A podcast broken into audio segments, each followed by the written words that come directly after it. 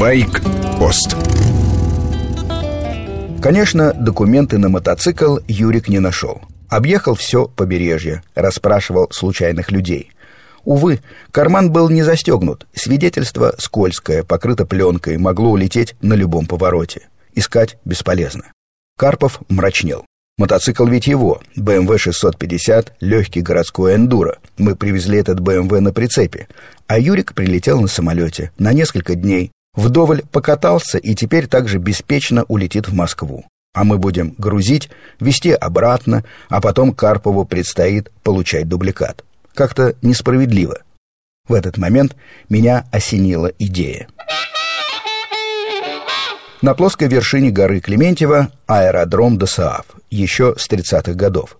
За время украинской власти пришел в запустение, взлетная полоса поросла травой, стекла выбиты, но один ангар цел, пара стареньких самолетов на ходу. Польская «Вильга», подобие воздушного такси, берет на борт 3 пассажира, может тянуть планер. И самое интересное – Як-52, древний советский пилотажник. Больше не выпускается, запчастей нет. Но этот как будто живой. Пилот и ученик сидят друг за другом. Каждое место имеет управление и приборы. Як-52 – «Спарка». Многие годы учебная парта высшего пилотажа. Крутит петли, бочки входят в штопор. Перегрузки до 7G. Для воспитания Юрика то, что нужно. Нахожу пилота. Зовут Виктор. Коренастый человек средних лет, в кепке и в домашних тапочках. Спортсмен. Много летал именно на яке. 400 рублей минута. За 10 минут можно откатать все фигуры высшего пилотажа. Нам подходит. Пилот Витя уезжает на стареньком москвиче за бензином.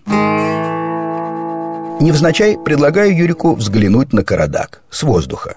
Ему интересно, в детстве он там купался в бухтах. Теперь Карадак заповедник, никого не пускают. Як вызывает у Юрика сомнения, но я говорю, что як это круто и хорошо видно во все стороны, потому что фонарь прозрачный.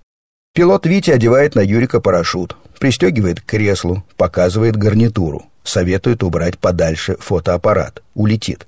Юрик начинает что-то подозревать. Он спрашивает, а меня не стошнит? Да нет, отвечает Витя, мы быстро. Они взлетели. Мы с Карповым сидели на лавке и смотрели. Одна фигура переходила в другую, без пауз и проволочек. Я даже стал гордиться Юриком, ведь он мог сказать по гарнитуре «хватит», и Витя перестал бы крутить петли. Так мы договорились. Я не знал, что пластиковый фонарь у Юрика открылся при первом перевороте. Он неосторожно задел ручку. Уши с микрофоном слетели. Земля и небо смешались.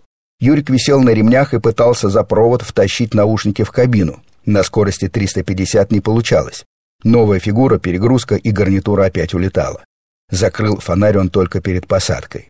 Хорошо, что Юрик добрый. Он даже не очень обиделся. Мы налили ему стакан крымской мадеры.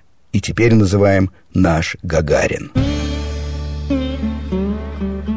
С вами был Сергей Фонтон-старший. Приглашаю вас принять участие в программе «Байк-пост» в ближайшее воскресенье. Эфир с 1:00 до 2:00 дня. Будем обсуждать нашу поездку с мотоциклами в Крым.